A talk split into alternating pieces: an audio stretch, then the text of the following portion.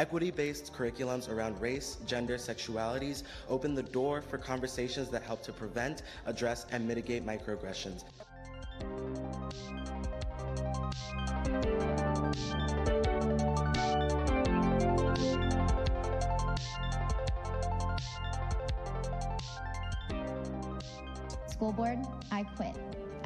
Policies. I quit your trainings. And I quit being a cog in a machine that tells me to push highly politicized agendas on our most vulnerable constituents, the children.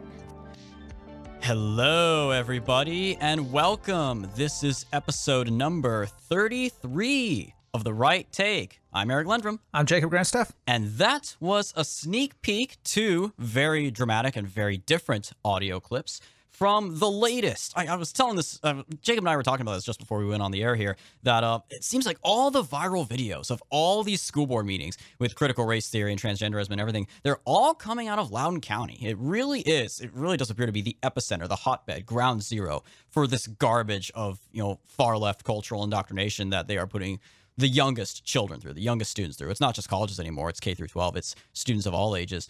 And that is going to be the first topic of our show today. We are going to be delving into quite a few individuals, shall we say, who definitely deserve to be metaphorically torn apart. We are including people on the conservative side and the left wing side. So nobody is safe here at the right take. There are no sacred cows on this podcast. But to start off, Jacob, what's the latest going on at the Loudoun County School Board meetings? Well, first of all, it was critical race theory. That was what the there's actually a, a PAC, a political pack that has been created specifically to fight critical race theory in Loudoun County, and I'm I'm assuming they're going to expand throughout the rest of the country. But that was that was in May, June, July when they're focused on that. This is something completely different, but it's similar in that the Virginia legislature in April passed a law signed, of course, by the social liberal in chief, Governor Ralph Northam, that requires every single school district in the state of Virginia uh, to adopt policies that A, force every single staff member, teacher, janitor, everyone to refer to transgender students by their preferred pronouns, or of course they could lose their job if they refuse to do that. B, allows any transgender child, any uh, transgender teenager to use the bathroom and locker room of their choice. So if you have a boy who identifies as a girl, he is uh, legal uh, now. It's legal for him to use the girls' bathroom and the girls' locker room. And also, the third aspect of this bill is schools cannot deny the right of students to participate in the sports of their choice. So they have to allow. Now, I'll have I would have to look at the specifics of this, but it may specify the law may specify that there has to have been a transition for a boy to participate in a girls' sports. But still, even even then, they you're going to ha- see a whole bunch of Laurel Hubbards at that point. You're going to see a Yeah, bunch exactly, of men yeah. competing in women's sports and crushing the records, and it's going to be celebrated. The media's going to say first transgender, ah, transgender breaks world record, and, they just broke the glass ceiling. and all the women are off to the sideline. It's like there, there was this clip from the uh, from the Olympics where three female weightlifters, actual female weightlifters, were at a conference, press conference, and they were asked about Laurel Hubbard's participation. Like, what, do any of you have any comments on this historic day of uh, the first transgender participation? And all three of them, for like 15 seconds straight, it was just dead silence. Mm-hmm. Like, none of them wanted to answer the question. You could tell they were. But the thing is that is that's designed when they ask these questions like that because this is this is the thing most Americans aren't paying attention to how authoritarian our society has become. The media is in cahoots with the agenda of forcing Americans to accept any form of sexual indoctrination that the institutions want to force on them. So in a situation like that, let, let's let's transition to say China. Transition, good word use. Yeah, yeah. Let's transition to China. Let's have that during, under Mao Zedong. So if there's an official government policy and whatever it could be anything, the media then they're working with the communist government to make sure to enforce conformity among all their citizens. So if there's a Chinese athlete, they're going to go up and ask that athlete, "What is your what is your position on the chairman's speech the other day? What what do you think about the chairman's speech?" Well, obviously there's only one correct answer that's praising the chairman as if he's a god. If the athlete says anything derogatory about the chairman, they're you know going to be kicked out of the Olympics. They're probably going to be put in jail. They're probably going to be beaten and tortured, possibly killed. They'll just disappear. They'll just oh yeah, they could just disappear, or they could be publicly executed. I mean that that that was perfectly all right during that era as well. So when you're in a situation like that, the media is complicit in enforcing conformity because when you're asked a question by the media, if you respond the wrong way, then that clip is out there and the people in our society who want to enforce these gender norms, they're going to take that and run with it, and they're going to make sure they destroy your life. You're not going to be able to get a good paying job. You're not going to be able to send your kids to college. You know, you're not going to be able to do certain things. And it's almost they have in, introduced the Chinese social credit system into our country. So as you can imagine, a lot of those athletes probably wanted to really let loose and say what they really thought about the tranny athlete, but they couldn't because their future depended on them keeping their mouth shut. So you can either keep your mouth shut and not say your opinion, or you can just play along and praise the regime. But as you know, the, the slogan during the Black Lives Matter movement went, "Silence is violence." They want to make it illegal to stay silent. Like if you're neutral, if you're neutral, you're on the side of the oppressor. That that's the logic they love but, to use. But it's like, it's true though because they understand that people who are on the side of the oppressor or the people they perceive to be oppressors have learned to keep their mouth shut. So they naturally assume, and oftentimes correctly, that if you're not saying anything, you must disagree with the agenda. So, in order to make sure that everyone is on board with the agenda, we have to make sure that every single sportscaster agrees with the agenda. How many ESPN commentators last year lambasted Black Lives Matter? How many uh, Fox? Let's how about Fox Sports? Did anyone at Fox Sports? Do you know of any commentator that attacked Black Lives Matter? Like not just respectfully disagree with it, but outright attacked it. If they did, they would have lost their job immediately. They would have been fired because that goes against what the institutional regime wants. So you have a situation now where all the school boards in Virginia, and this is this is top down, so no school board is allowed to refuse it.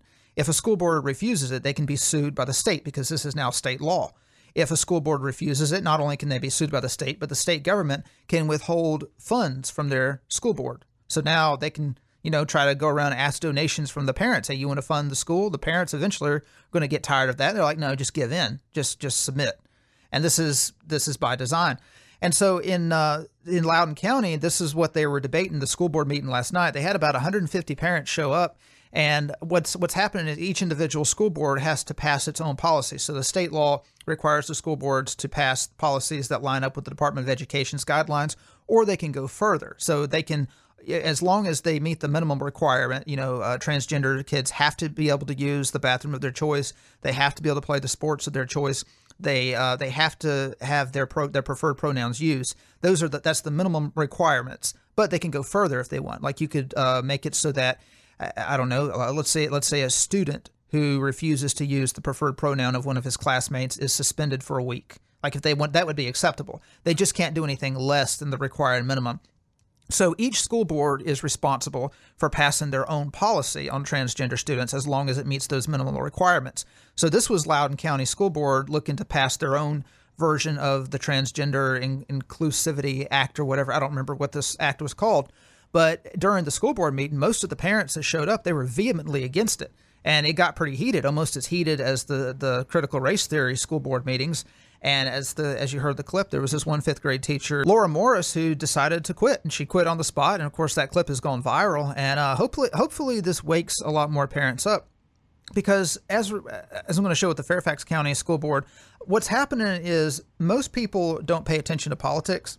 They don't know anything about any of this stuff. They tune in once every four years to do one thing, and then that's it. Yes, and whenever they tune in, once every four years, they're presented with the narrative that the mainstream media wants them to know. So your average voter out there who doesn't pay attention to politics, let's say your average upper middle class voter in Loudoun or Fairfax County, they tune in in September of 2020. There's a presidential election, so they figure, okay, let's see, who am I going to vote for? I voted for Barack Obama in 2008, Obama in 2012, I voted for Clinton in 2016. Uh, Trump's been doing an okay job. Let me see, let me go check out what Joe, and what Joe and Donald are saying. And uh, the first thing they hear is that Trump called our soldiers uh, suckers and losers in World War, at the World War One memorial battlefield in France, which literally did not happen, but the but media made it sound like it did. They don't know any different. They're like, "Wow, every single news outlet is reporting this. This was reported by the Atlantic. They're a reputable news organization, so it must be true." And then the next thing they know is the New York Times is coming out with Trump's tax form showing that he didn't pay any taxes several years and he paid less taxes than they did. And here he is a billionaire. And they're thinking, wow, I'm, i mean, I don't make much money, but I, I pay almost 40% of my income in taxes. Now you got this billionaire Trump. He's not paying anything in taxes. That's not fair. And then at the same time, while these fake stories are being put out about Trump, the real stories about Joe Biden, like you know Hunter's laptop, is completely spiked, and they're not hearing about it at all. Yeah, yeah, they don't they don't hear anything. But if they do hear about it, it's just a right wing. It's a right wing conspiracy theory. It didn't happen. So tonight they're going to have what, what they did last night is they postponed the meeting because there's so much outrage. They just decided to postpone the meeting uh, until tonight. So they're going to vote on that tonight. They're most likely going to pass it because the school board in in Northern Virginia, all the elected offices are held by Democrats. They're completely dominated by Democrats. So the only way to stop this from happening is to recall these school board members or to just wait till the next election and elect somebody new. And you have to hope that all these parents that are up in arms about critical race theory and uh, boys being able to go into girls' bathrooms are going to be paying attention uh, during the next election. That's one of the difficulties of, of the right is getting comfortable middle class people to stay engaged because they'll get hyped up about something and then they'll lose interest in a few months and you know they'll just go about their normal daily lives. But uh, in in Fairfax County, which is right next to Loudoun County, this is from the Daily Caller. This is from August 6th. It says a school in Virginia showed second graders an anti-police video telling children, "quote I feel safe when there are no police." The Fairfax Times reported. The video was included in a summer learning guide at Bailey's Elementary School for the Arts and Sciences in Falls Church, according to the Fairfax Times. Falls Church, that's the that's the town that recently uh, the school board in Fairfax County voted to change the name. Their elite school is called Thomas Jefferson High School. They decided to change the name because Thomas Jefferson was a slave owner. He was a racist. You know, never mind that, you know, he was our third president, one of our founding fathers. And, um, oh, yeah, he wrote the Declaration of Independence. No, no, none of that matters because he had a few slaves. Yeah, he owned slaves. So he, we got he's, he's, uh, he's canceled. Woke kindergarten. This is not, this is not a joke. This is what this group is called. Woke kindergarten a group describing itself as committed to abolitionist early education and pro black liberation created the video. The minute long video says that all people deserve to feel safe in their bodies, schools, and community. Quote, Why do some people feel safe with police and others don't? The narrator asked. The video concludes by saying it's everyone's job to help people who are being treated unfairly while showing a picture of a Black Lives Matter protest. And this is in school. This is in a second grade class. This is given to. The summer guidance may have also been available to students at other schools in the Fairfax County School District. Asra Nomani, a vice president at Parents Defending Education who has three teenage children enrolled in the district, told Fox News. A spokesperson for Fairfax County Public Schools had told the Fairfax Times that officials posted the video by mistake and removed it as soon as the administration was aware. And of course, this is what happens if they if something embarrassing comes out, then the companies will say, "Oh, well, that's one of our employees. They just did that by mistake. We're looking into the situation." Or if it's a school board, oh, it's yeah, always that, human error. It's, it's always, always, one person. Yeah, yeah, yeah, It's never it's never a policy. It's never a systemic policy to uh, to implement this. At a Fairfax County School Board meeting in July, Michelle Leete, an official with the county's group NAACP, labeled anyone who opposed critical race theory as anti equity, anti history, anti racial reckoning, anti opportunity, among other things. She even said, let them die at the in person meeting on video. On video, she said, let them die, talking about anyone who opposes critical race theory. And this is something that so many comfortable suburban white middle class parents do not understand. They don't understand where the rage was coming from from Black Lives Matter. Or first of all, they didn't even see a lot of the riots. They, they were told it was peaceful protests. They remember? were told it was peaceful protests. They saw on television there were a few broken windows in a few obscure cities. And the CNN reporter saying, literally saying, ignore the burning building behind me, folks. This is a peaceful It's protest. mostly peaceful. So they didn't see the rage and the violence and the extremism that that happened during the summer of Black Lives Matter. So they're not fully aware of the full picture. And secondly, even if they do see it, they're typically they typically seem to be very confused. I've noticed they they seem to be perplexed as to why this is happening, why black people are so angry. They they don't understand it, and they think that there's a quick fix to it. We They're- had a black president not so long ago. Why are they so mad? yeah, this is a this is a common response you hear from a lot of uh, a lot of normie white people is, well, we elected a black president. We can't be racist. We, you know, why are they saying we're racist? We already elected a black president. We elected him to two terms. I voted for him myself just to show that I'm not a racist. No, stop. Don't, don't beat me with that wrench. I voted for Biden. No, stop. exactly. Yeah, like the like the family, the older couple that uh, BLM showed up to their house and they're like, "Oh, please don't break anything. Look, we've got our Biden, Biden sign, sign in there." the front.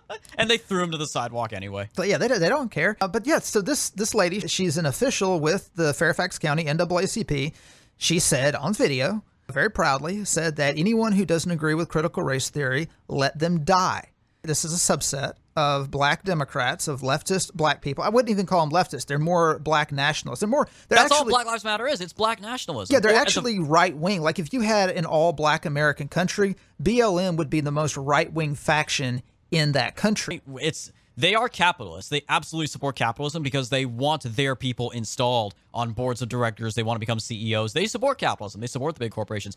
I'm sure some of them probably do support the Second Amendment. They want to have, have guns, you know, to protect themselves from evil whitey. So, but yeah, no, it really isn't a left wing movement by any means. It's not really left or right. At the end of the day, it's about the advancement of their mm-hmm. interests. But the thing is, with with a lot of parents, a lot of specifically white suburban parents, is the reason why they're confused and perplexed about why they're having all this racial training, why everyone's so focused on race. They think that okay, well, they're angry that their ancestors were slaves. They're angry about what my ancestors or even other white people's ancestors did to them. No, they're angry about what they think you personally have done to them. You personally support a systemic racist country. You personally support systems that are explicitly racist and keep black people back. You are at fault, not your ancestors, not your neighbors, not the racist rednecks five counties over in the woods. You specifically, the suburban, middle class, middle aged mom. You are responsible for every, every bit of suffering that black people face. And This your is kid the- is responsible Yeah, too. your kid is responsible because he was born white. and because he may choose, you know, a white doll over a black doll when he gets a, a couple months older. Yeah, yeah. Well, that that would prove that he's actually transgender, secretly transgender, and you need to you, you need you need to address that when he's uh, when he's young. Make sure he transitions. That that would that would be their argument with that. why can't we just have nice things? Why can't our kids be allowed to go to a normal school and not get sex and race shoved down their throats? Why are they so I mean, we know why. We know why they are so determined to go after the kids because when you take over the kids, I think it was one of the Nazis, right, who said, you know, give me their children and I will control their futures. I think it was the Nazi who said The, that. the- it was the it wasn't okay, yeah, it wasn't Goebbels. It was it was actually the guy with the bad mustache. So some a lot of parents have actually been waking up, and they've been they've been there. There's recall efforts going on in Fairfax County and Loudoun County. They're attempting. There's nine school board members in Loudoun County. They're currently going through the process of collecting signatures to recall six of the nine. In Fairfax County, they're trying to recall all but one. And in Fairfax County, it's mainly because they kept schools closed for an entire year. This is from the Braddock Buzz. It's a local little blog. They interviewed the lady who's behind the Fairfax County recall. Dee O'Neill was a single mom juggling parenting, private tutoring, and flexible contract work with a political resume consisting of a single item. She'd once made calls on behalf of a Democratic school board candidate. So this is your typical normie, hardworking mom who's a single mom trying to juggle child rearing and making a living. She's not overtly political. The only political activism that she'd ever done was making calls on behalf of a Democratic school board member.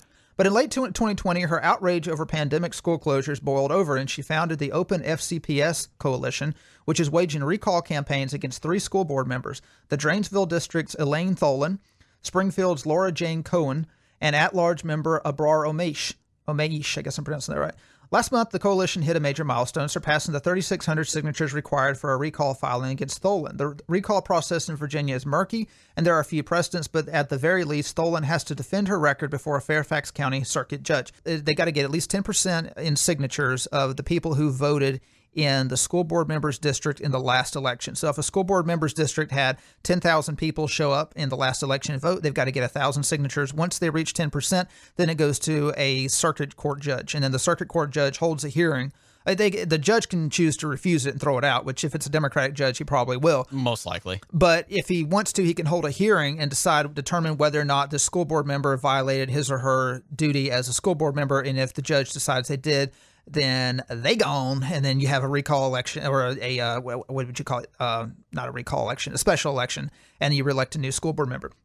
So it's, it's probably not going to get anywhere, but it is impressive that they have managed to collect enough signatures for at least one of these candidates. It's also interesting that, as you noted, the woman behind it literally used to be a Democratic activist. Yeah, and in fact, in the interview, they asked her why she founded Open FCPS Coalition, and she said, "You know, I'm just a regular parent. I'm a member of a couple of open school groups, and I attended rallies in the fall and summer last year. One day, I was just like, I've had it. This is uh, morally wrong. I felt that it was deeper than just people being cautious. Other states were doing the right thing by their kids, and we were not. At first, I suggested we do a lawsuit." But it took us about 10 minutes to realize a lawsuit was going to cost too much money that we didn't have. So we thought, why don't we do recalls? Now I'm thinking a lawsuit might have been easier. So they asked her if she'd ever been involved in politics or political organizing. She said, Not really. I helped with one or two school board campaigns doing calls and stuff like that. Funnily enough, when I helped with the school board in the past, it was for a Democrat. And now everyone's like, You guys are going after the school board because you hate Democrats. I considered myself politically dialed in, but I guess I wasn't when it came to the school board. I honestly did not have a clue when we decided to do a recall that the entire board was made up of Democrats. And when you look at the voting patterns of Northern Virginia, you would look you would assume that, you know, 80, 90% of the people here are hardcore, dyed in the wool, vote blue no matter who Democrats. But when you get out and talk to people, you find that's just not the case. What you have in the in the DC area is you have a very politically dialed in vocal minority that they're active every single local and federal election. They get involved in state politics where they live. They get involved in, in every single down to the city council, the county commissioner's race, and they make sure that they are vocally active in the Democratic primaries so that every single Democratic candidate that makes it to the general election is a dyed in the wool progressive. And you can bet these same people are also very active on social media. Oh yes, oh yes. yeah, not not again. A lot of parents probably are not. I'm willing to bet a lot of parents still to this day probably are not on Twitter. They they just think of it as oh that platform that Trump used to use. Yeah, they don't they don't uh, pay much attention at all. They might watch the local news at night whenever they come home from work or whatever. They might read and they'll read the headlines of major news source like Associate Press. They might watch a little CNN. But for these people, the people who are dialed in, you got to remember being the nation's capital. There's there's hundreds of political think tanks in this area, consulting firms in this area. Lobbying groups. Yes, exactly. So if you're a Democrat, if you're a progressive, and let's say in Arlington County, Fairfax County, and you want to run for school board, you have unlimited access to the best consultant, political consultants in the entire world. You have access to the best political operatives in the entire world.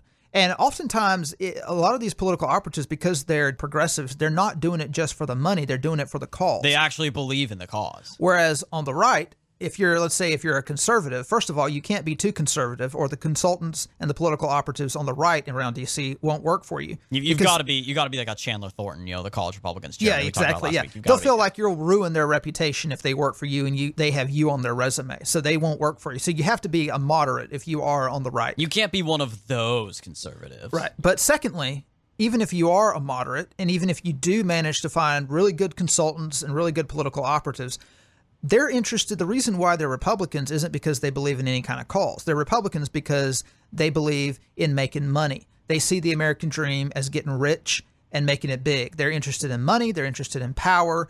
They're interested in influence. And so if you're not going to pay them gobs of money, they're not going to work for you. They'll go work for someone who will pay them gobs of money, and they're perfectly fine if it's a you know, private industry or whatever doing um, you know non-political work. They just want to make the money, and this is the difference between the the Democratic operatives and the Republican operatives. So you have these local candidates for school board, for county commissioner, what have you, uh, for sheriff in Northern Virginia they have unlimited access to all of this brain capital in DC. So they're able to dominate the Democratic primaries. And then in the general election, they're able to use these consultants, to use these operatives to mollify their message in such a way to where they speak to the progressives and let the young progressives know that they're their guy or they're their gal. And then they're also able to speak to the normie, moderate independents in these counties with kids who are working parents and let them know that they're just normal, common sense people who want to do good by the students. That they care about students, they care about education, they want to prepare the next generation for the future, yada, yada, yada. So they're able to micro target these certain demographics and make sure that each demographic doesn't hear anything they're not supposed to hear. So they don't tell these parents when they, these people ran for school board because all these people were elected. They didn't tell these parents that are outraged, "Hey, we're going to introduce critical race theory to your kids." Of course, parents wouldn't have known what critical race theory is at the time. But even if they explained it, you know, they're not going to explain to these parents, "This is what we're going to do when we get elected," or "We're going to we, we support letting boys go into girls' bathrooms." Of course no, not. No, what they would do is they would cloak it in terms that parents.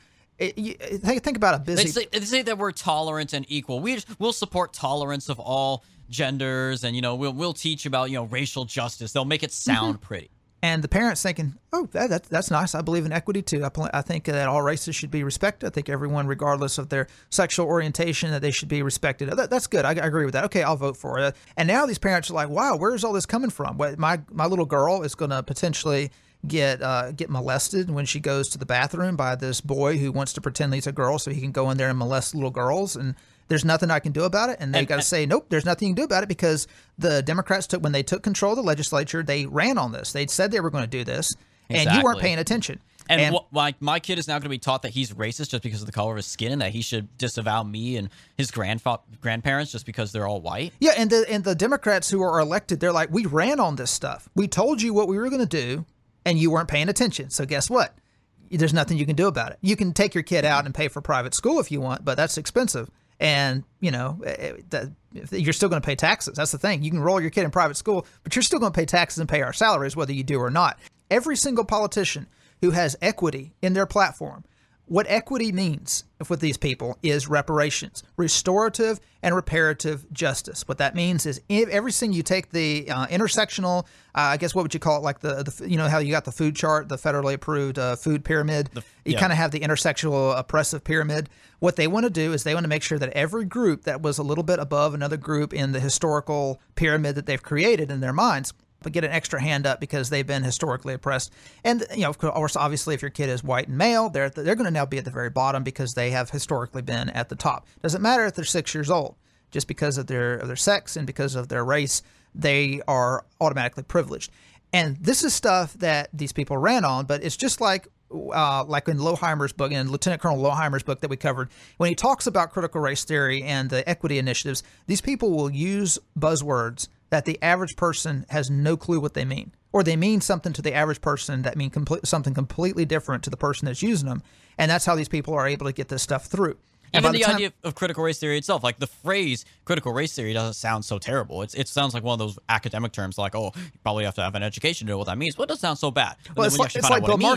Yeah, it's like Bill Maher said in his uh, his interview with Ben Shapiro. He said uh, the average person knows that it's a theory and they know it's about race, but And that's that about it. And in the poll, in the polls that they've taken, uh, you know, it's like forty five percent of Americans have no clue what it means. And here we are. This is the biggest issue in politics, and most people don't have any idea what it means until the Democrats can be voted out and you can get a, a you know hopefully Youngkin gets elected and he can repeal that law then this is just something people have to live with but the thing is it didn't have to come this far what should have happened last summer is all of these parents that are upset about critical race theory they should have been getting in the streets demonstrating against black lives matter and they would have known to do that if the intellectual right had been preparing people at the grassroots level for years, starting back with Trayvon Martin, on what Black Lives Matter is. But typically, what happens is people on the right, the intellectual right, the donor class, they ignore race. They pretend that race doesn't exist. They live in this fantasy whereby we're all colorblind. There's no historical differences, and there's also no historical clashes over interpretations of history.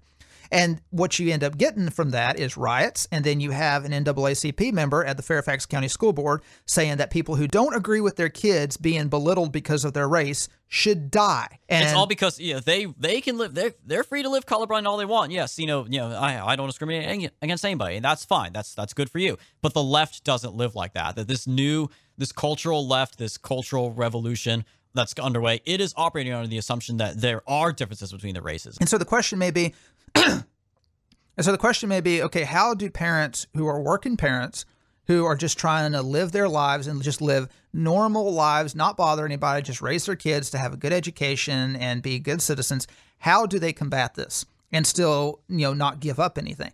Well, you have to attack it as if it's a, it's a cancer. When you have this ideology that believes in leveling all of society, all social classes, you know, completely leveling uh, even even sex itself. Completely, you can be any gender. You can be a male on Monday, a female on Tuesday, back to being a male on Wednesday. When you have an ideology like that, you have to root out that ideology where wherever it exists. And just to give one example, if you're, let's say, if you're a parent and you want to make sure that this stuff doesn't get into your school, you need to pay attention to people who are running for school board. Focus on their campaign literature. If they mention the word equity in any of their campaign literature, in any of their speeches, they need to be dealt with. You need to make sure that they lose their primary. If they don't lose their Democratic primary, you need to make sure that you mobilize against them and make sure that they lose the general election. Because if they have equity in any of their material, if they say the word equity in any of their speeches, they agree with this whole agenda. They agree with letting boys go into girls' bathrooms. They agree with uh, reparations to black people. They agree with belittling white people for being white. They agree with making sure that Asian Americans aren't allowed to uh, achieve their full potential. And this is one thing, this is why at Thomas Jefferson High School, enrollment of Asian Americans has gone down since they eliminated the entrance exam. But if they use the word equity in any of their literature or speeches, you know that they're they're the enemy and they have to be dealt with. They have to be defeated at the at the polls. So you mentioned earlier at one point you briefly brought up uh, my favorite right wing commentator, Ben Shapiro. That's sarcasm, by the way, for those of you guys who still don't know. Yeah, that, that's our next topic, by the way. This is oh when I when I saw this, oh good. I think I talked about this a little bit in my origin story episode, episode ten, that I used to be a huge Ben Shapiro fanboy. Emphasis on used to. I am not a fan of Ben Shapiro anymore. So he was on Bill Maher's show on a panel with, of course, Bill Maher was the host, and his rival, if you will, they had several debates over the course of the episode, is a guy named Malcolm Nance. I didn't really know who this guy was until recently.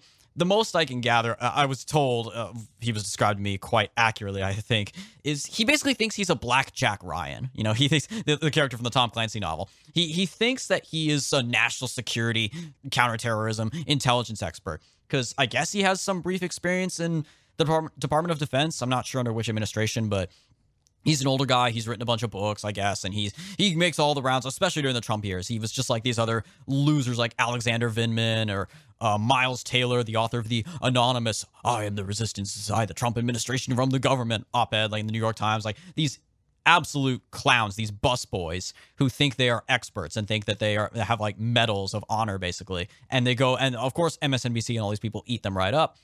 And they had a couple of debates. So the, the one that's been going viral, the one that people were sharing the most, is they debated on critical race theory. Malcolm Nance is black, by the way, for context, so because that obviously plays into this. So critical race theory, they had a debate on it, and everyone's saying, "Oh yeah, Ben Shapiro mopped the floor with him," and, and yes, on paper, by the words, yes, Ben Shapiro mopped the floor with Malcolm X. He Malcolm, X.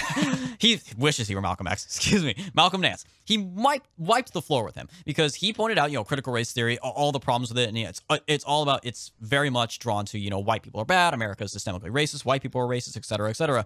And Nance is just he basically acted like Kamala Harris in the vice presidential debate with Mike Pence last year, you know, being dismissive and rude and giggling and laughing and just ad hominem attacks and making fun of Ben Shapiro's podcast and and no no facts whatsoever. He contradicted himself at some points. Like at one point, he agreed with Ben Shapiro's definition of what critical race theory is, and later in the same argument, he said, "Oh no, that's not critical race theory." He contradicted himself. Total non-argument, but of course it didn't help that Maher's audience just are just clapping and barking like seals for everything that Malcolm Nance says, even if it's just a, a straight up insult, and not a single clap for Ben Shapiro. Even when Bill Maher himself took Shapiro's side a couple times. At one point, he a couple points he said um, well, if critical race theory is all about teaching kids all about race, I'm not for that. If critical race theory is all about collective guilt of white people, I'm not. About, I'm not for that. Which again, Bill Maher, he has some moments of sensibility. It's actually very, eh, very refreshing. But even then, you know, the audience is going nuts for Nance. But that's what everyone is sharing. What they are not sharing, this is what it should be sharing from the same episode. At a certain point, they talked about January 6th. And this is what Malcolm Nance had to say but let's talk about bare facts. I mean, you're, you're talking about a guy, Donald Trump, who literally tried to suborn, um, you know, uh, who has probably suborned perjury in order to overthrow a duly elected government and managed to mobilize 40,000 people, right, to lay siege to the Capitol, oh, where over a thousand or more entered the building, destroyed parts of the building, fought physically. Law enforcement there in order to stop American democracy. Now, to stop the stealing of American democracy, Malcolm, but I digress. I don't know about you. Oh, and I don't know about you, Malcolm, but apparently you're pro police now. You know, I, am pretty sure this guy is also because he's also all in on Black Lives Matter and defunding the police. But now, when uh-huh. but uh, this is the same thing with the left in general. Suddenly, when it's it's beneficial to them to be pro police, you know, the Capitol Police, the, who aren't even really, if the testimony of some of those officers are any indication, they're not real police officers. But once again, I digress. But I've been around a little bit, and I've seen some dictators and warlords and authoritarians. That is authoritarianism. You can't say some guys are writing on Twitter and they made, you know, Shaun King want to sell his house. That's, like you say, it's just gossip, right? Twitter it's, will not kill you unless well, you use that social pressure in order to achieve an action on the street. And believe well, me, I, am going to address that in a minute. Okay, but I want to, but I want to. Oh, yeah, you, you, can answer this first. Thank please. you. So, so Maher hints it over to Shapiro. And uh, what do you what do you guys think Ben Shapiro is going to say? You think he's because he's he's the master debater, right? What's he going to say? Is he gonna is he gonna dispute the facts about January 6th, or the facts, quote unquote? Going to give the facts about January 6th? Is he going to call Malcolm Nance out? No, no, no. He's going to do what Ben Shapiro does. He's going to virtue signal and fence sit. I appreciate it. Uh, a couple of quick things. One, 40,000 people did not assault the Capitol. Okay, that's just factually inaccurate. There were maybe a thousand people. That is not making light of the evil of those people who all will end up rotting in prison as they should. Evil, the evil, and they will be rotting in prison for the rest of their lives as they should. Jacob, help me out here. Because, yes, the left has gone insane over what happened on January 6th, which I still maintain to this day, factually, correctly, was a peaceful protest. That's what it was. It was a peaceful protest, a little bit of rambunctiousness, but it was not cities being burned to the ground like we saw last year. The left has called these people terrorists. The left has said they're traitors, they're insurrectionists, whatever, whatever. Never heard of an unarmed insurrection, but okay. Has anyone on the left gone so far as to call them evil? I haven't heard that. So the little old granny with the bag of hat who walked in and opened through an open door because the door was open and the police were standing by, allowing the protesters to walk in, ushering them in. She should rot in prison. Yeah, or, or the dude, the, the boomer dude, just sitting at Nancy Pelosi's desk, kicking his feet up on the desk, like laughing, you know, throwing up a peace sign for this pictures. Like that guy, yeah, that guy's evil. He, he's evil. Like when I think, when you think of evil, most people think of the devil. They think of Lucifer naturally. Um, genocidal maniacs, you know, Hitler, Stalin, Mao Zedong, evil. But really, these people, these MAGA protesters, who I'm willing to bet quite a few of them, especially the boomers, the older people, are probably fans of you, Benny boy. You know, ben was on Fox News not too long ago. He was on that um the outnumbered program where it's four women and one dude. He was the one dude not too long ago. He still is on Fox News. You mentioned a little while ago about the politicians who pull what they pull with CRT and transgenderism, that they don't want certain facts about their beliefs to be heard by the people who should be voting for them. They keep they keep them just out of the spotlight until they're elected. Ben is the same way. He keeps these kinds of opinions. Why, why do you think he's saying this on Bill Maher's show on HBO? Which you know, this kind of content usually you have to pay for. It's HBO. You think he would, for a second, he would say this on Fox News? Oh no, no, no, of course not. not a chance. Would he say this on his podcast?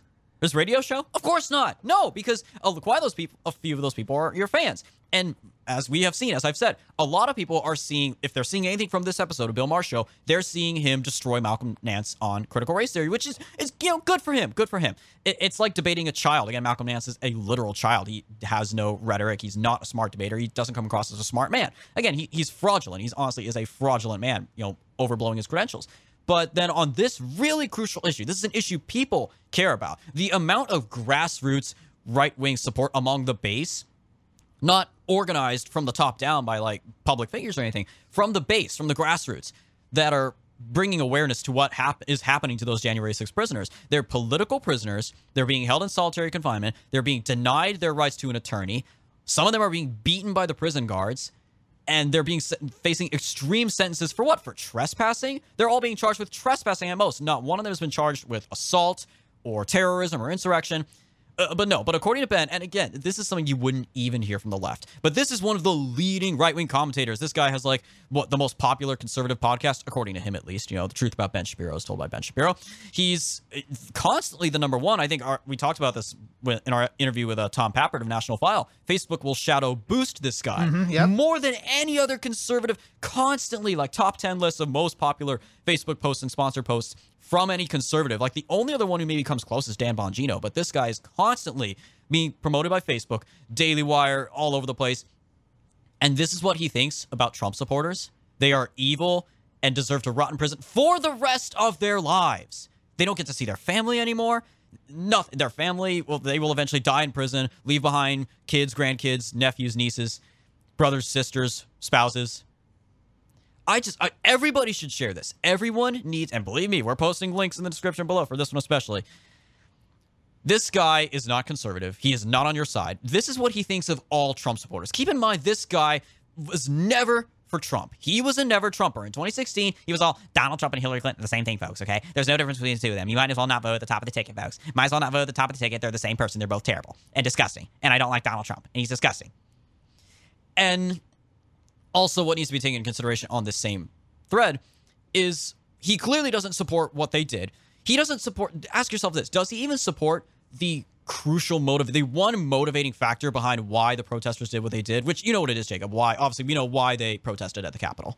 No, he doesn't support that at all. Exactly. He doesn't believe the election was stolen. has when was the last time any Daily Wire article talked about voter fraud? The stuff coming out of Georgia right now, you'll see it at websites like Just the News, you know, John Solomon's website. You'll see it at Breitbart every now and then. There is more and more proof coming out every day that the election was stolen. Certainly in Georgia. Tucker Carlson said this on his show. There was clear proof that, if nothing else, the election in Georgia, not only the presidential level, but the two Senate elections which decided control of the upper chamber.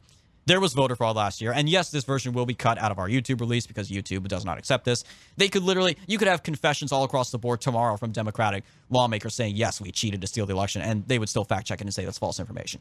Well, it's, it's because they believe that it's dangerous for Republicans to win and that Republicans have to be defeated yeah. by any means necessary. Yeah. And they're willing to they, lie, cheat, oh, they, steal. It doesn't matter. It was okay. This is Scott Adams said this a while ago that they would be willing to, you know, cheat and steal to stop the man that they believe is literally Hitler. But again, mm-hmm. Shapiro doesn't buy this stuff. He is not in tune with what the base wants. He doesn't care about you guys. He doesn't care about Trump voters. He wants to go back to Bush era neoconservatism, to foreign policy intervention overseas.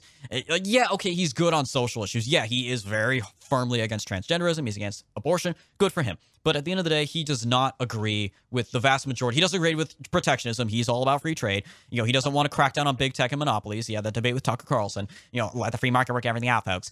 He does not support what you believe in. He does not support your guy.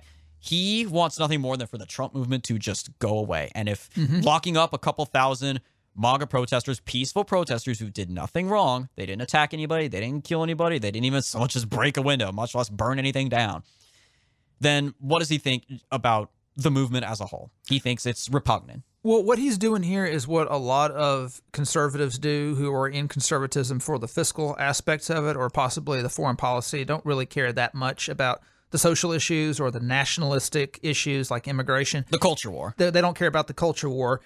What they'll do is whenever they're in a debate with a leftist, is that when they're confronted with some bad behavior by someone on the right or nominally on the right, is before they address the root, before they go back to the main topic, is they first of all has to have to disavow that person. Disavow. I'm not like them. Yeah, right. He doesn't lead in with. Well, he did lead in initially with, "Oh, you're wrong about this," but he buried the lead in favor of I'm going to condemn, and go out of my way to condemn these people who are on the same side as me. And if you remember, the very first interview in which Ben Shapiro really got big was with Piers Morgan over the Second Amendment. Gun control after uh, Sandy Hook, yeah. Yeah, and it was right after Piers Morgan had that famous interview with Alex Jones.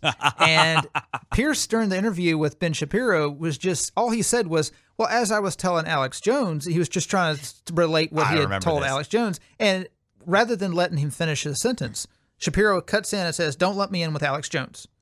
And Shapiro and uh, several times. Yeah, Piers is like, okay, well, as I was telling Alex Jones, uh, don't don't lump me in with Alex Jones. Like, well, I'm not lumping you in with him. I'm just telling you. As you going I was to telling let me Alex make my Jones, points? Yeah, exactly. But that's the thing. They have to anytime uh, anytime people who are on the respectable right feel like they're being lumped in with people that they don't respect on the right, who are maybe a couple of classes below them they haven't been to the same Ivy League schools that they've been. They've got to immediately disavow. Like I disavow, disavow, disavow, and then and then they finally move on to the point. If Shapiro, all he had to do was say, "Well, what does this have to do with critical race theory or whatever they were talking about?" Like he could have just deflected if he didn't, if he even if he wanted to hide. But he's not even interested in hiding because he has to show, he has to signal to all the leftists watching Bill Maher's show that don't they don't they don't need to lump him in with people like those uh, those January 6 protesters.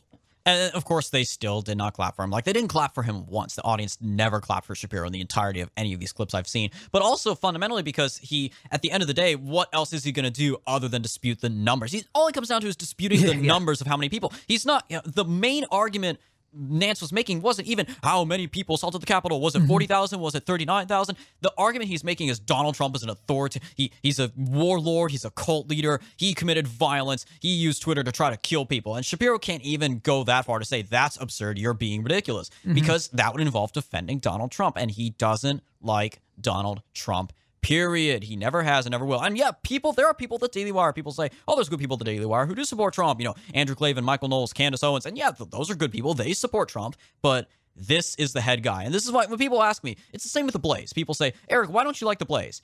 I say two words Glenn Beck. All right. It's Glenn Beck's outfit. He is an ever Trumper. He always was and always will be. Same with Daily Wire.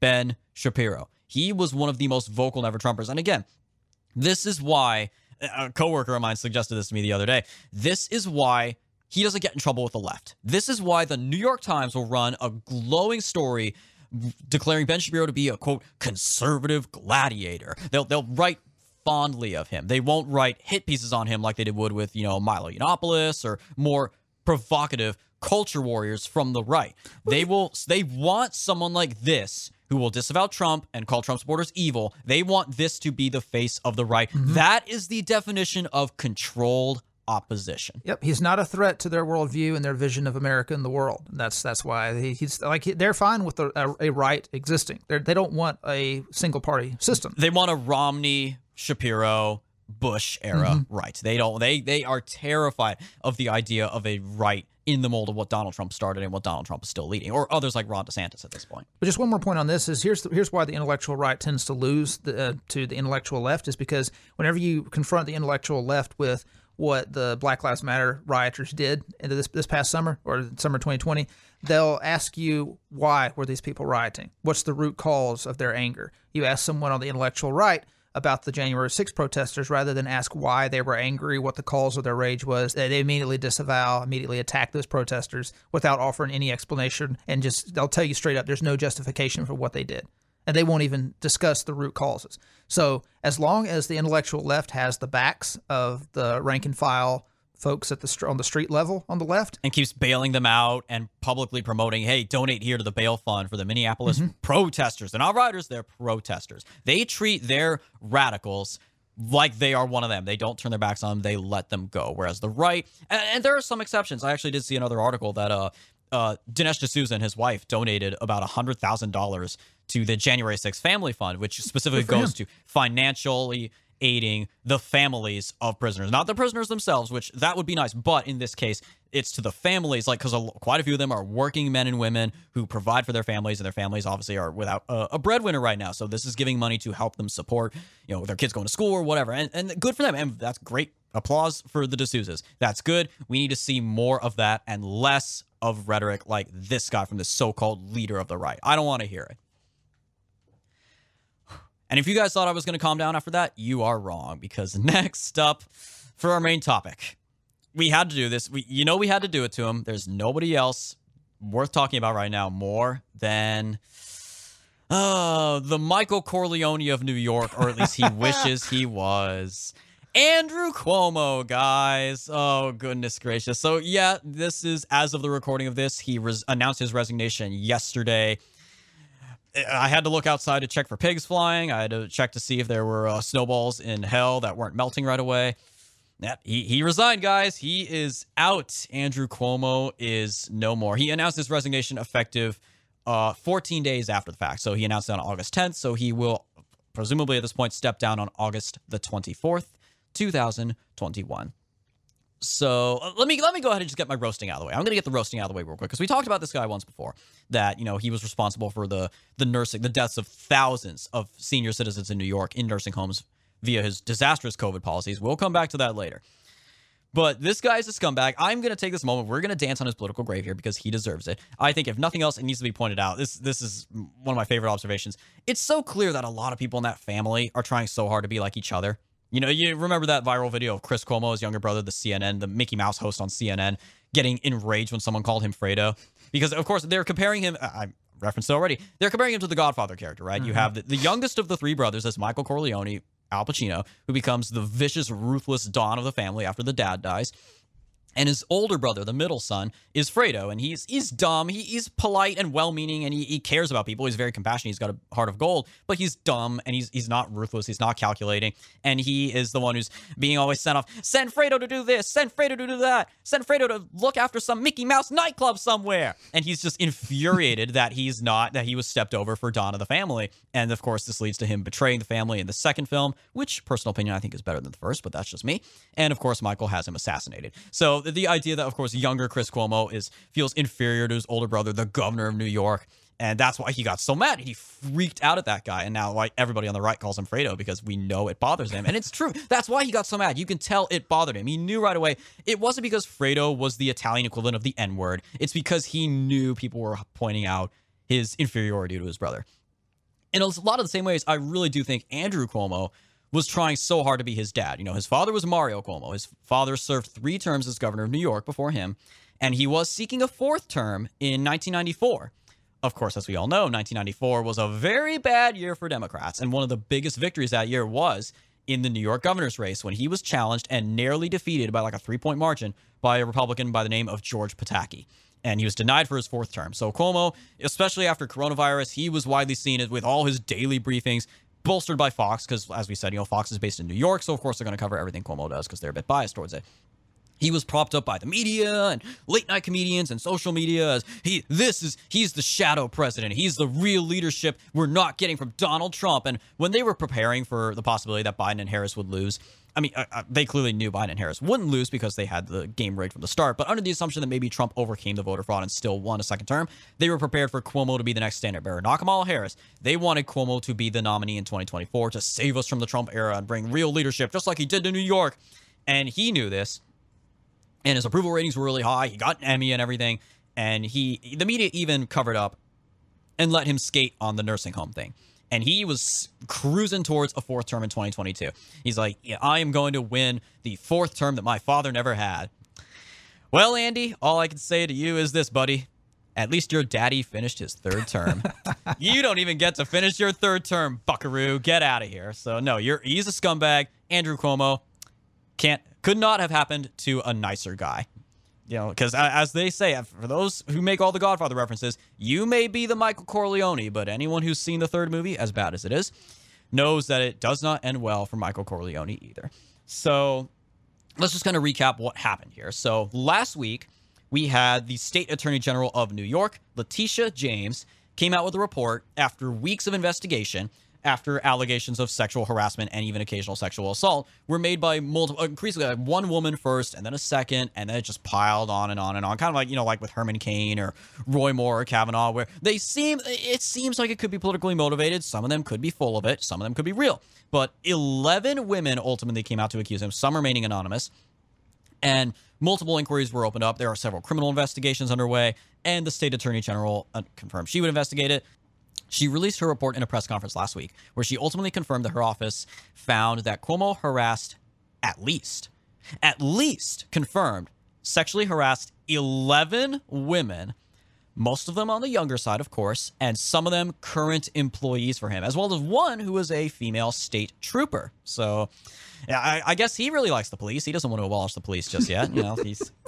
But it, it was really just brutal stuff, and I mean nothing like well, nothing as bad as like what Kavanaugh was accused of as like outright rape, but definitely lots of really creepy stuff and groping and just disgusting comments. But he came out that same day with a very cringe video. It's it's one of the things you have to see to believe. But he came out with a video basically saying, you know, I deny all of this. I never touched anyone inappropriately.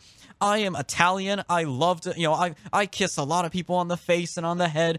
I, he he actually with this video, a pre-recorded video by the way, he showed pictures of himself kissing and hugging famous people Bill Clinton, Al Sharpton, uh, Al Gore, women, people on the street, old veterans. And he's like, I have kissed the faces of white people and black people, of straight and gay, famous people, people on the street young and old. And it was pointed out to me at the part in the video where he said young, there was a long, awkward pause after he said the word young because he probably realized eh, that might not have been the best thing to say, but I, it's in the script and I already said it, so I'll just go with it. So, but, it, and he denied everything. He basically said, oh, it's my culture. I'm Italian. I say ciao bella to people, you know, like, yeah, I'm Italian, you know? It's like he really is trying hard, I guess, if nothing else, to you know, compete with Anthony Fauci for the most disgraceful Italian on the planet Earth right now.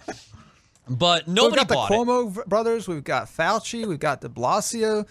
I don't know. They're just they're not sending their they're not producing their best anymore. We need to shut down on immigrants from Italy. Okay, just kidding. Um, no, these guys make the mafia look good. I mean, and spoiler alert with the nursing home thing, it, it's pretty safe to say that Cuomo has a higher body count than any mafia boss in American history. But I digress. So nobody bought it. No one bought his counter argument. He was mocked mercilessly in the media, and everybody turned on him. Joe Biden, Nancy Pelosi, and both senators from New York, Kirsten Gillibrand and, of course, the Senate Majority Leader, Chuck Schumer, all called on him to resign.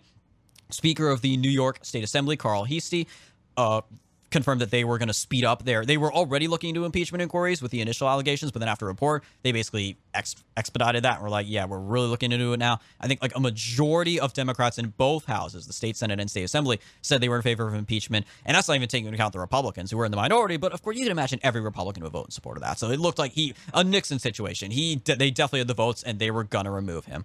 And he kept saying over and over again, "I'm not going to resign. I've did nothing wrong. I will not resign."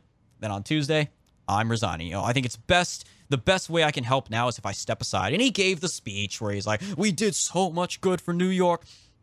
He talked about the coronavirus, and this was a great side note too. At one point, he just suddenly talk, talked about the virus. And he said, "This virus ambushed us. It came to our shores.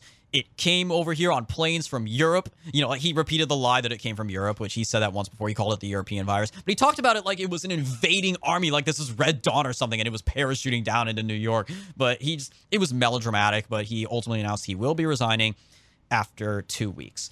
I remember seeing the initial signs that, I mean, certainly the report did not help in the calls for resignation, but then earlier in the week on Monday, two of his biggest allies resigned before him. One was his top aide, Melissa DeRosa, who was the she, she played a part in the attempted cover up of the allegations and even smearing some of the victims, but also was the like key player in the nursing home scandal when it was ultimately revealed that his administration covered up the total number of nursing home deaths related to COVID. She was the one who her statement was leaked to the press confirming that.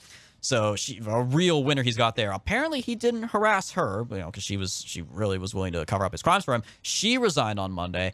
And then also Roberta Kaplan, the founder and CEO of Time's Up, one of the big, you know, pro Me Too groups that basically organizes legal help for, you know, alleged victims of famous people, you know, women who are accusing famous men of sexual harassment or whatever she a report confirmed that she had advised Cuomo and his administration on writing an op-ed that he was going to release, smearing one of his accusers and dis- and discrediting her accusations. The op-ed ultimately was not published, but the report confirmed that Kaplan did play a role in that. So, which obviously made her look like a giant hypocrite. And she ultimately resigned on Monday. They both resigned on Monday. When that happened, I started to think, okay, I think the walls are coming down around. Uh, about around Camp Cuomo here. You know, Camp Cuomo is starting to look a little bit more like Guantanamo Bay at this point.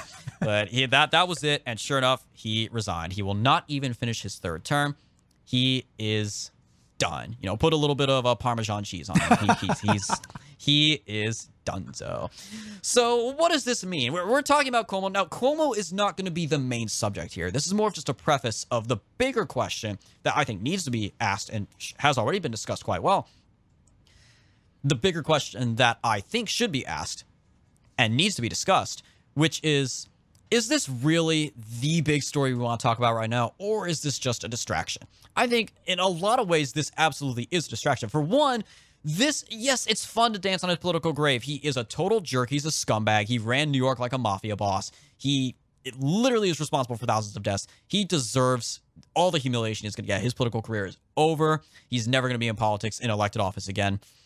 But is this a win for Republicans? Absolutely not. What you have here is now the lieutenant governor, uh, Kathy Hochul, is going to be taking over for him. And of course, people are touting that she will be the first female governor of New York State, which, okay, yeah, congratulations. That is now forever going to be a technicality that the first female governor of New York was not elected. Not elected. You know, kind of like Gerald Ford. Gerald Ford was not elected. LBJ was not elected. But beyond that, assuming Cuomo stayed in, and maybe didn't get impeached. He narrowly survives the impeachment vote, whatever, narrowly wins the nomination again. You now have a really tainted candidate that nobody would touch going into the 2022 election. And yes, it's New York, but you never know, especially now that Biden is president and, you know, the midterms always tend to favor the opposition party. And you have two fair, at least two fairly strong candidates for the Republican nomination in that state. You have uh, Congressman Lee Zeldin and Andrew Giuliani, yes, the son of Rudy Giuliani, who are running for that position. There may, who knows, who knows? There could have been a chance that maybe against someone as toxic as Cuomo, seeking a fourth term no less, but also with all this baggage, the nursing home stuff, everything, there could have been a shot now. Now all you get is this woman is going to be the next governor. She probably is going to run again and would easily win that nomination. She's going to be able to wipe her hands clean. You know, again, it's so convenient that you know a woman replaces a guy who just got me too out of, out of office. She easily wins. She, she's going to win that election. I think. I think there's now no shot that the Republicans are going to take that governor seat. So all you get is one Democrat in New York State replaced with another, another Democrat, and the Democrats still have the majority in both houses. So politically, no, that's not a win for Republicans. And for Cuomo, is this is this even really a loss for Cuomo or is this a win? Something that a lot of people have mentioned is that this really does allow him to it allows him to fall on the sword for the lesser of the crimes he committed. Like, yeah, he was creepy with a bunch of women, okay. He killed thousands of people, literally tens of thousands of senior citizens. He killed them. He sent them to their death. This is someone that not Donald Trump. This is someone who actually killed people with disastrous COVID policies. Yeah, they were having like a thousand deaths a day. I think in New York City alone at some point last April. Mm-hmm. But just even among the nursing homes as well across the state. And the thing is that because he goes down for this, this is what the media remembers is that he was forced out of office by sexual harassment allegations, not that he was investigated. Because now that he's out of office, you better believe these investigations are going to drop. None of the women are going to actually press charges. They never do. You know, just like Roy Moore, just like Herman Cain. Once they drop out, they leave him alone, and that's it. Just like Kavanaugh. The women aren't going to press charges. Letitia James basically announced she does not have the authority to prosecute. He's not going to be prosecuted when he leaves office. So, in terms of the media perception, it's going to be he fell on the sword for the sexual harassment allegations, not for the nursing home stuff, the actual borderline genocide. What does this mean? Is that, of course, he gets off the hook for that. And so do other Democratic governors around the country who have also done this. At least two confirmed Gretchen Whitmer, another real winner in Michigan, and Tom Wolf in Pennsylvania also had similar scandals, with not quite to the same high degree in terms of the body count, but they also sent senior citizens to their deaths in nursing homes. And be, now, because Cuomo gets off with it, because, you know, admittedly it's brushed off because of other crimes, that means no one is going to talk about the nursing home thing anymore. It's not going to get media coverage. It's not going to be media pressure. So Wolf and Whitmer are going to get off scot free. It's uh, you, there's not going to be pressure. If Cuomo had gone down for the nursing home thing, that could have started an avalanche against these other governors, but they're going to get off scot free. So the greater crime is covered up here. That's one thing. And one other thing that needs to be pointed out is that, of course, Cuomo resigned on Tuesday. He now made his big announcement on Tuesday. What also happened on Tuesday? The United States Senate passed Biden's infrastructure bill, the Invest in America Act. And nobody nobody pays attention to that now. Nobody pays attention. Of course not. Of course not. Nobody. And not only did it pass because it's a 50-50 Senate, it passed with 69 votes. 19 Republicans sided with the 50 Democrats to pass this disastrous $1 trillion bill, which, and we've talked about this before. It's not even really an infrastructure bill. It's called infrastructure. The media is going to call it infrastructure it's more of a Green New Deal slash green energy bill, like global warming bill, with a little bit, I think, with some elements of amnesty thrown in there. It's not really about infrastructure. This is more about modernizing natural resources and, you know, green friendly cars and stuff like that. It's not really about fixing roads and bridges. I think they said about 500 billion of it will supposedly be dedicated to roads and actual infrastructure, but that is still half of what Trump wanted to do. And I'm harking back to a previous episode where we uh, responding to Biden's State of the Union and Tim Scott's response specifically, where Tim Scott, on behalf of the Republicans, said, Oh, yo, Republicans are the party of infrastructure. Once again, I say to you, Tim Scott, and to the Republicans, where were you when Donald Trump came into office and campaigned on this before and after he won? On, I want to pass a $1 trillion infrastructure bill focusing exclusively on roads, bridges, highways, tunnels, airports. This is America first. Let's spend a fraction of what we spend on foreign wars right here fixing the potholes in America. They're more concerned about cutting the income taxes for their own personal income brackets. Right. They shut it down because government spending bad, government spending bad. And now, once again, good job, you worthless Republicans. You not only let Biden run away with this, this is one more thing, as we've said on the podcast before. Biden and the Democrats can legitimately say to their voters, We took care of you. We passed this stuff for you as we said we would. The media is going to run cover for him. He basically has just been allowed to extend his honeymoon period. Just when it was getting a little bit rocky with some of the, the COVID stuff and uh, inflation and whatnot, now suddenly, oh no, Biden is great again. The, the narrative, of course, Washington is back to normal. The adults are back in the room because bipartisanship is allowed to happen. And he gets to run away with another part of his legacy that he wants to solidify as the next Eisenhower slash FDR slash uh, Lyndon Johnson that I passed this ambitious spending bill. And we are going to take a moment here, of course, because it needs to be said. This wasn't just because 19, 19 Republicans. People think a lot about the handful of the cuck Republicans, Mitt Romney, Susan Collins, whatever. This is more than just that. Here's the full list. Roy Blunt, Missouri, Richard Burr, North Carolina, Shelley Moore Capito, West Virginia, Bill Cassidy, Louisiana, Susan Collins, Maine, Kevin Cramer, North Dakota, Mike Crapo, Idaho, fitting last name, Deb Fischer, Nebraska, Lindsey Graham, you know, the Fox favorite, South Carolina, Chuck Grassley, Iowa, he's still around. Hmm. John Hoeven, North Dakota, Mitch McConnell, Kentucky. There it is right there. That's why the bill passed. If Mitch supports it, it's going to pass. Rob Portman, Ohio, James Risch, Idaho, Mitt Romney, Utah, Dan Sullivan, Alaska, Thom Tillis, North Carolina, Roger Wicker, Mississippi. So yeah, you you got Romney, you got Collins, you got Murkowski, you've got some of the usual suspects in there.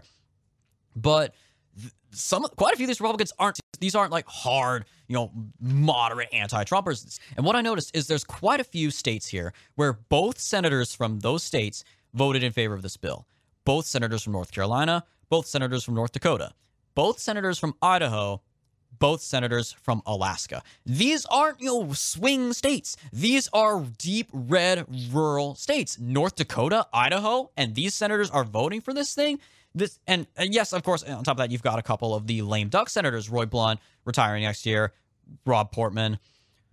These people are retiring next year, Richard Burr. But at the end of the day, this is a broader problem. You can tell, obviously, with the states, especially the states where both senators voted for it, there's a lot of pork thrown into this bill. Obviously, they said, okay, we'll throw maybe 10 billion in for uh, this this reserve over here in North Dakota, and of course, oh yeah, sure, both the senators are going to vote for that we are sitting back and letting Biden not only run away with more victories that are going to solidify him in the history books and solidify him in the media, but he's redefining what these priorities should mean. Again, this isn't so much a bill for fixing the potholes in the road as it is green energy and you know updated energy compliance. It's some elements of the Green New Deal thrown in there. Now, of course, there's talk that the bill may ultimately still get held up in the House because a bunch of the House Democrats, the radicals, AOC, and that crowd, will not vote on it until and unless the Senate passes their 3.5 trillion reconciliation bill, which includes amnesty, it includes universal like free kindergarten and free community college, a variety of other things. Uh, again, more Green New Deal stuff.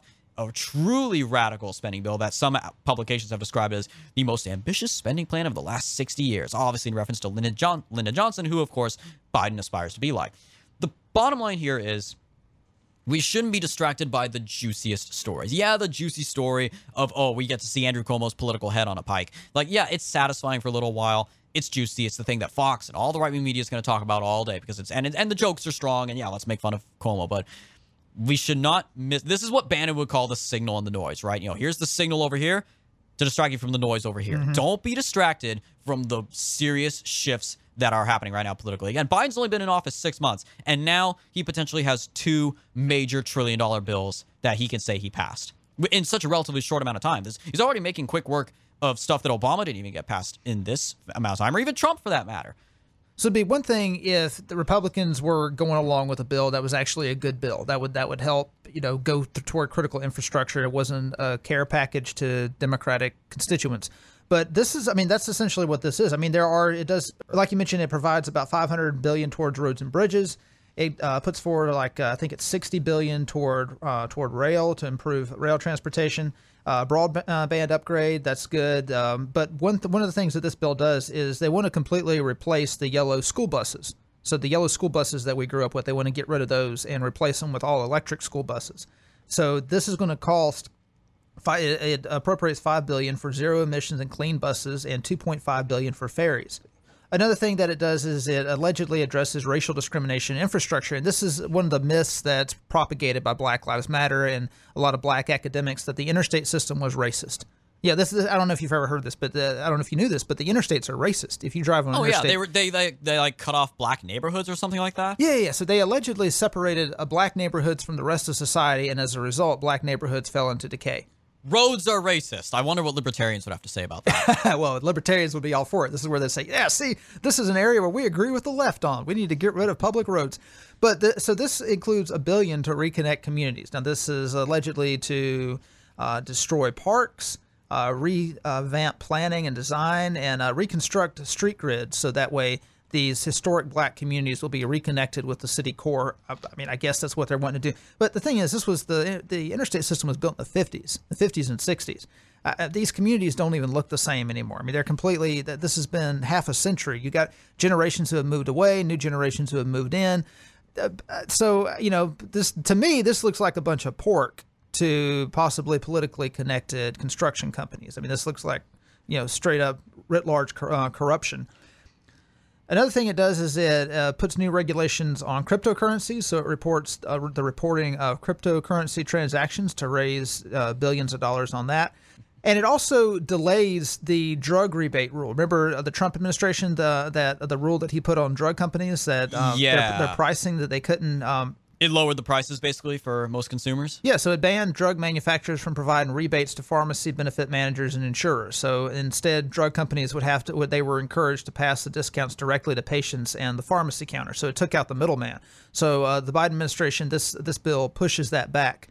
Uh, it, it, well, not pushed the, it back. It basically cancels it. Biden says that he wants to eventually implement it, but maybe he wants to wait till 2023 or so to do that. Sure. In the midst of a pandemic, let's give big pharma even more freedom to jack up prices as much as they want. And I was That's talking great. to somebody the other day, and they mentioned that this is kind of when they noticed things start to go south for Trump politically was when he ran up against Big Pharma. When he kicked Big Pharma, it was like he kicked the hornet's nest, and that's when all the funding started. The Democratic campaign coffers just started to fill. Oh, right. But again, Biden that, that was gonna, one of, that was one of the many sacred cows that Trump was not afraid to attack because he was a true outsider it. But of course, they they went all in for Biden, knowing that Biden will give them back all the protections, and all the while, both Biden and the media will run cover for Big Pharma as, as heroes because they're doing everything with vaccines in the middle of the pandemic. And I haven't looked at the specifics of the. I haven't read the bill itself. I've just read news articles on it. This was CN, the CNN article that I was just reading. But um, is it? I don't know if you've looked at it or not. But allegedly, this bill includes plans to implement a per mile tax. So there, every mile you drive, you're yeah. taxed for. I heard that there are plans like kind of uh, to test that out, like a mileage tax. So there are plans to kind of do like a little test run of that or something. I'm not 100% sure on the details of that, but yeah, I think that is in the bill. Because that's what that's what we that's infrastructure, right? Taxing every mile we drive on the highway, guys. Or, or potentially, again, I think it's like a. There obviously there's no way they could implement that right now. So yeah, it's it's like a, a trial run of some kind. Yes, this is from Forbes. The infrastructure bill includes $125 million to fund pilot programs to test a national vehicle miles traveled fee. Uh, so, what this is, would charge motorists a fee based on how many miles they drive. So if you drive a vehicle, you would pay money to the government for every mile you drive. Um, so the fee can, the fee is used to raise revenue for transportation infrastructure, kind of like a gas tax. But instead of just taxing your gasoline, they want to tax the gasoline and charge you per mile. So it includes 10 million each year from 2022 to 2026 for a national vehicles miles traveled fee pilot program. The goal for this is to test the feasibility of a road usage fee Another goal is of this is to oh, this is good.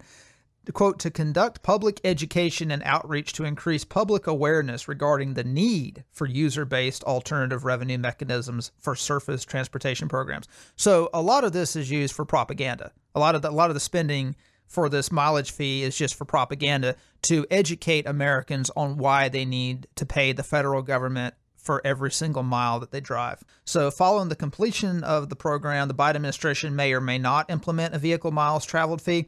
During the pilot program, there will be volunteers from all 50 states, including both passenger and commercial vehicles. Why volunteers? I mean, if they're spending what is this, 125 million dollars, they could afford to pay these people.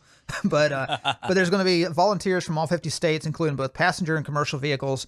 The drivers would have their miles tracked with GPS and data apps. So, yeah, this infrastructure package, which basically flirts with the possibility of taxing you for every mile you drive. That is what this is really all about. This is not infrastructure any more than, you know, the coronavirus bill was not really about coronavirus. It was stimulus, it was pork. This is pork. And certainly, as people have pointed out, yeah, we, we dunk on fiscal conservatives all the time, rightfully so. But it does need to be said, as inflation is on the rise, this bill, and certainly alongside the reconciliation bill, would be absolutely disastrous for the economy right now. The economy is not doing well. We talked about before how the the landlord, the eviction moratorium crisis could very well lead to a, a crisis even worse than 2008 when that moratorium finally expires. The inflation is not helping. The economy is not recovering nearly as fast as it should. The July jobs report was a disaster. It was 300,000 below expectations.